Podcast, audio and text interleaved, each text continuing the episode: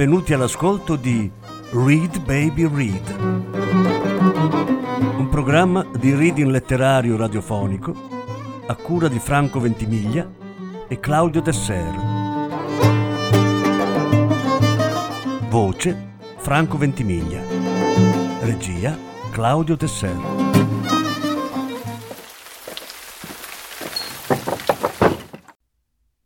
Alberto Fragomeni, Dettagli inutili. Lettura in più parti. Prima parte. Io sono schizoaffettivo e tu? Borderline. Sei mai stata in SPDC? Servizio psichiatrico di diagnosi e cura. Sì. E ti hanno legata? No. A me sì. Esiste una retorica della malattia mentale e i primi a cascarci sono i malati mentali stessi, anche se in genere non hanno idea di cosa significhi esattamente la propria diagnosi. Alcuni di essi finiscono infatti per andarne orgogliosissimi. Rappresenta per loro una sorta di superpotere, una seconda personalità dotata di energia e volontà illimitate. Qualcosa che li rende sfaccettati, misteriosi, preziosi, speciali, o comunque degni di essere studiati e analizzati da tutti quegli educatori, infermieri, psicologi, medici, che si affannano tanto intorno al loro caso. Relazioni, esami, test. Ogni paziente della comunità in cui vivo ha una cartella alta 20 centimetri, con scritta tutta la sua storia clinica. E questa cartella continua a passare di mano in mano, diventando sempre più alta ogni colloquio, visita medica, cambio di terapia, uscita risocializzante, vacanza al mare. A tutti che scrivono di noi. Non ho ancora capito chi legga, ma di sicuro si scrive. Siamo gente importante noi. Non so da dove venga di preciso la retorica della malattia mentale, se dai libri moderni e dai film, oppure se faccia parte della nostra cultura da millenni, che so, fin dai greci, o se addirittura non sia parte della natura stessa dell'uomo, sempre portato a cercare il bello in ogni cosa, persino nel male. Qualcuno volò sul nido del cuculo, ragazze interrotte, nei Beautiful Mind, e tutti quei film in cui il matto appare come l'unico sincero, il più intelligente, il più sensibile. Quante volte ho dovuto sentire la frase «è perché siamo troppo sensibili». Nessuno è troppo sensibile. È già tanto esserlo abbastanza da rispettare se stessi e gli altri. Essere sensibili è una dote e chi ce l'ha la mette a frutto nelle relazioni e in ciò che fa di buono, non nel farsi del male. Al contrario, tra i malati mentali mi è capitato di incontrare un sacco di gente insensibile, aggressiva, egoista. E sentirmi poi dire «non te la prendere, questo non è lui, è la malattia». Beh, decidetevi. Van Gogh, Poe, Nietzsche. Questa poi è bellissima. Assumere queste singolarità, questi talenti assoluti, come chiari esempi della genialità della follia. Il fatto che uno solo nella storia dell'arte, non abbia venduto praticamente nessuna opera in vita, e in preda a una serie di terribili deliri abbia finito per suicidarsi, mentre i suoi quadri sono diventati di giorno in giorno sempre più famosi e apprezzati. Questo fatto bizzarro diventa in qualche modo la prova che tutti gli artisti sono un po' pazzi e tutti i pazzi un po' artisti. Da parte mia trovo invece degno di nota che quasi sempre si è cercato di ricollegare la follia di questi spiriti eletti agli effetti secondari di patologie fisiche, incrociando le notizie biografiche con il quadro sintomatico ricavato dalle cartelle mediche dell'epoca. No, noi malati non siamo più sensibili, non siamo più intelligenti, non siamo più creativi, lo siamo di meno. Siamo stupidi, ignoranti, fissati, presuntuosi, maleducati, rancorosi e cattivi. Siamo finiti qui, nella psichiatria, dove non si lascia indietro nessuno, dove stanno gli stupidi, i fissati, i maleducati, i cattivi. Peggio sei, meglio è. Benvenuto.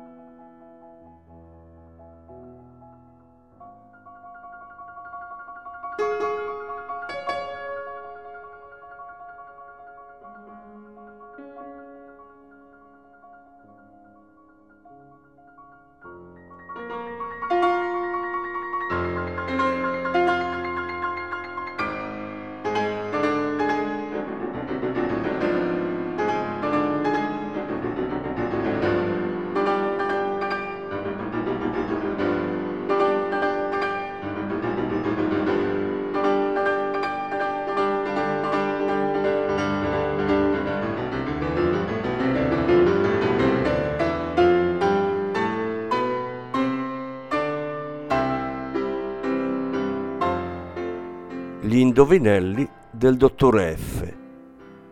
Una delle insondabili verità che appresi dal dottor F è che la dimensione della follia è una dimensione di benessere. A riprova di ciò il dottore citava un paziente che un giorno, messo alle strette sui suoi doveri in comunità, aveva sbraitato. Se sapevo che era così, non mi ammalavo. In apparenza, questa frase nega che la psichiatria sia un bel posto, ma in realtà sottolinea proprio come la sua caratteristica tranquillità sia turbata solo eccezionalmente. Il fatto è che quando arrivi per la prima volta in SPDC o CPS, centro psicosociale, sigle fino ad allora a te sconosciute, il giorno in cui compi il primo passo entro il confine della psichiatria, stai così male, spesso anche fisicamente, che il ricordo di quel dolore ti rimarrà addosso per tutta la vita e l'ultima cosa che vorrai è riprovarlo, tanto che tutta la tua vita finirà per costruirsi attorno a questo desiderio. Al primo posto della scala dei valori del malato mentale c'è evitare il dolore. Al contrario, chi riesce a superare questa cosa, a non costruire la propria vita intorno al sintomo, è guarito, anche se la malattia è ancora lì con lui, cronica, che torna e ritorna. C'è chi è malato e allora non si può fare niente, e chi invece ha una malattia e allora può trascenderla. Un altro paradosso del dottor F recita: il vero atto eroico dell'uomo contemporaneo è essere una persona normale. Mi sono scervellato su questa frase per 6 anni. Innanzitutto non la capivo nella forma. Come poteva l'essere diventare un atto? E poi mi confondeva anche nel contenuto. L'eroe non è chi svetta, chi si distingue. E la normalità non è banalità. E la banalità meschinità. L'eroe non è straordinario per definizione, è il concetto di normalità desolante. E poi chi sarebbe normale? Chi può dirsi normale? Arrivai a dire che se gli eroi sono normali, allora i non eroi, i pavidi, sono anormali, che quindi l'eccellenza dell'eroe è la regola auspicabile e la modestia delle persone comuni è l'infrazione, l'eccezione deprecabile. Il che è l'esatto opposto della frase di partenza. Non era un caso che nei miei colloqui col dottor F tornasse tanto spesso questo aforisma. All'epoca, oltre a essere molto giovane, ero anche molto presuntuoso. Pensavo che avrei fatto chissà cosa nella vita, e ciò seguendo unicamente la mia indole, in uno stile di vita alternativo. Da qualche parte nel futuro ci sarebbe stato un evidente e totale riscatto. E anche se per ora mi rintanavo in casa ed evitavo ogni confronto, un giorno avrei raggiunto la vetta agognata, nel modo più semplice possibile, essendo me stesso. Era il discorso di un narciso. Per decifrare l'enigmatica verità del dottor F, non mi venne in aiuto il film che gliel'aveva ispirata, Le vite degli altri, ma un altro, The Elephant Man, e in particolare la scena finale, in cui, spoiler, il menomato protagonista, ottenuta la vita normale che aveva sempre desiderato, decide di fare l'unica cosa che gli era rimasta, dormire nella posizione in cui dormono tutti, pur sapendo che ciò lo avrebbe portato alla morte per soffocamento.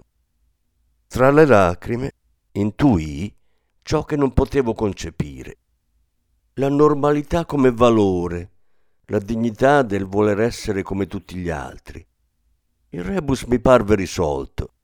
Solo in seguito mi resi conto che la malattia mentale è essa stessa un paradosso, un enigma dell'essere, qualcosa di sottilissimo e inafferrabile a cui si può alludere solamente in questo modo, con formule che si muovono ai limiti della logica. Sempre a distanza di tempo, scoprii che l'essere può diventare un atto per tramite di una decisione, in questo caso la decisione di essere normali. Ma nonostante ci avessi pensato su tanto, sta faccenda della normalità finì comunque per portarmi alla disperazione. La disperazione per la consapevolezza di essere un subnormale, di avere una malattia mentale e di non riuscire a trascenderla, di non avere la forza o il coraggio di decidermi. Calduccio. C'è una cosa che accomuna tutti i luoghi di cura della psichiatria: la temperatura particolarmente alta. Non so se si tratti di una componente della terapia, se sia cioè una disposizione medica, o piuttosto una richiesta dei ricoverati. Ad ogni modo il calore spesso è insopportabile, ti si abbassa la pressione sanguigna e l'unica cosa che desideri è metterti a letto e guardare il soffitto a bocca aperta. Ma quando poi ti abitui a queste temperature, finisci per non poterne più fare a meno. Una piccola folata di aria fresca, anche quando è primavera e fuori ci sono 20 gradi, ed ecco che esclami «Che freddo!» e corri ad accendere i caloriferi. È come se il malato psichiatrico avesse freddo nell'anima, come se la solitudine della sua esistenza gli avesse congelato il cuore e il calorifero fosse l'unico possibile surrogato del tepore di un corpo amico.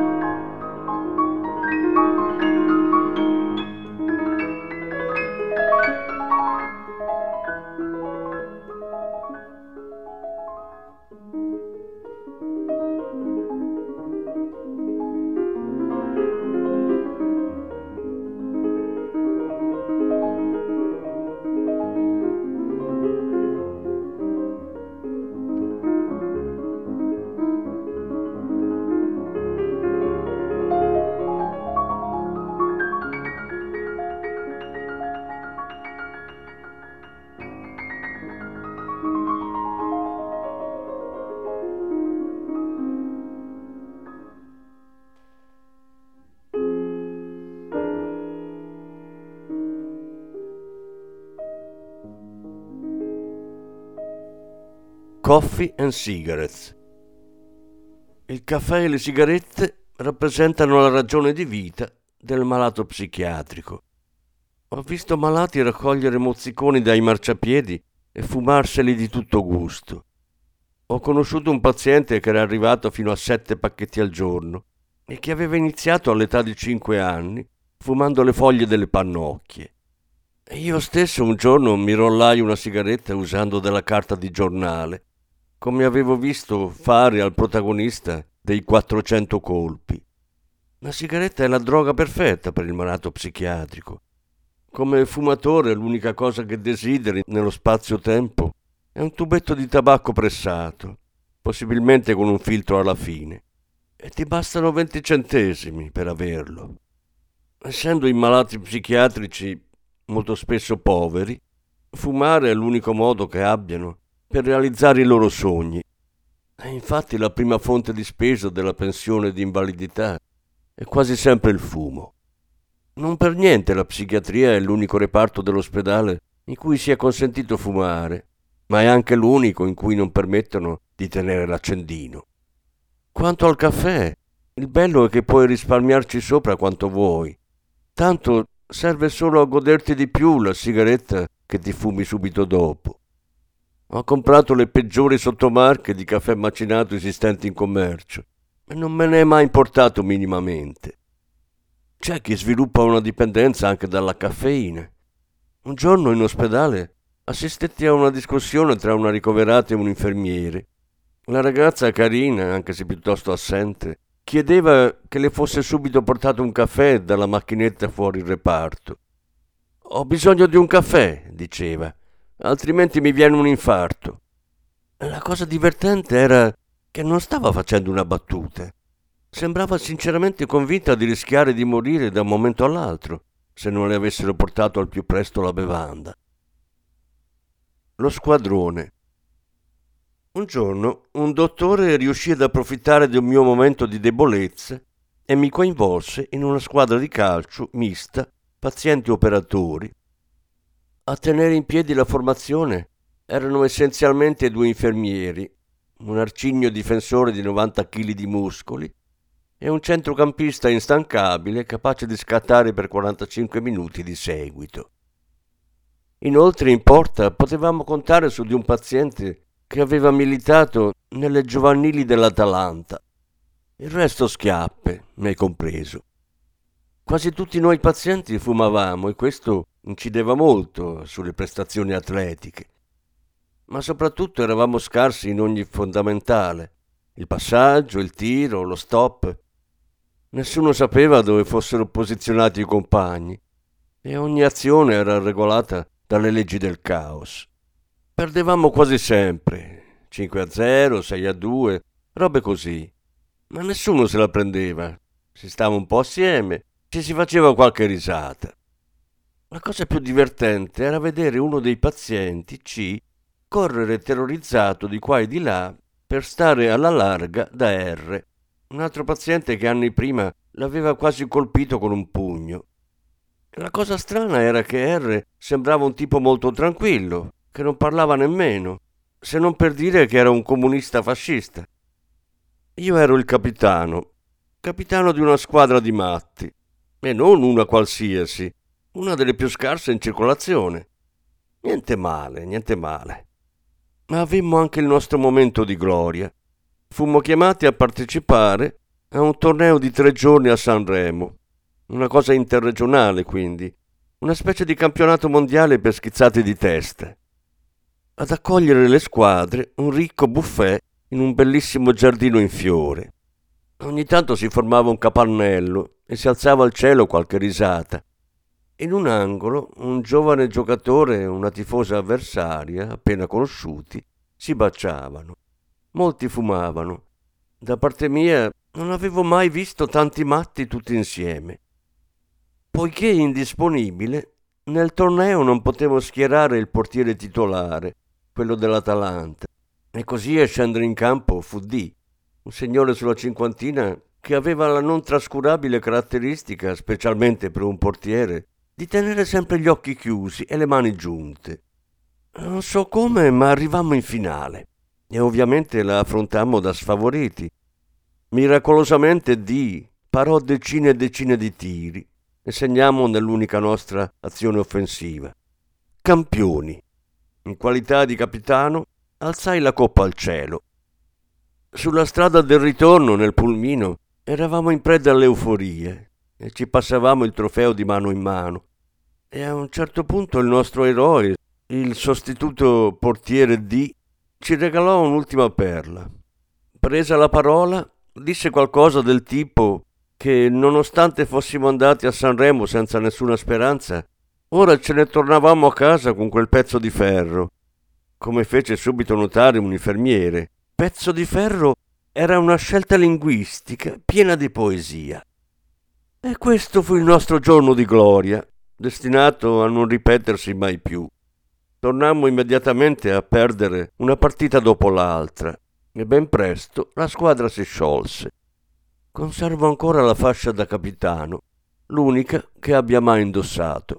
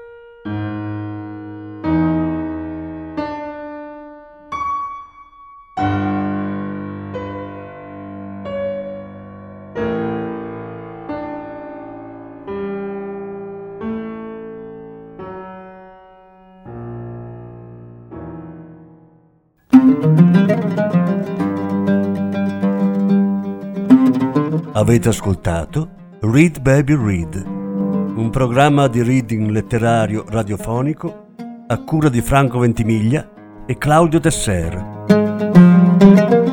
Grazie per l'ascolto, alla prossima settimana. La successiva parte sarà trasmessa la prossima settimana.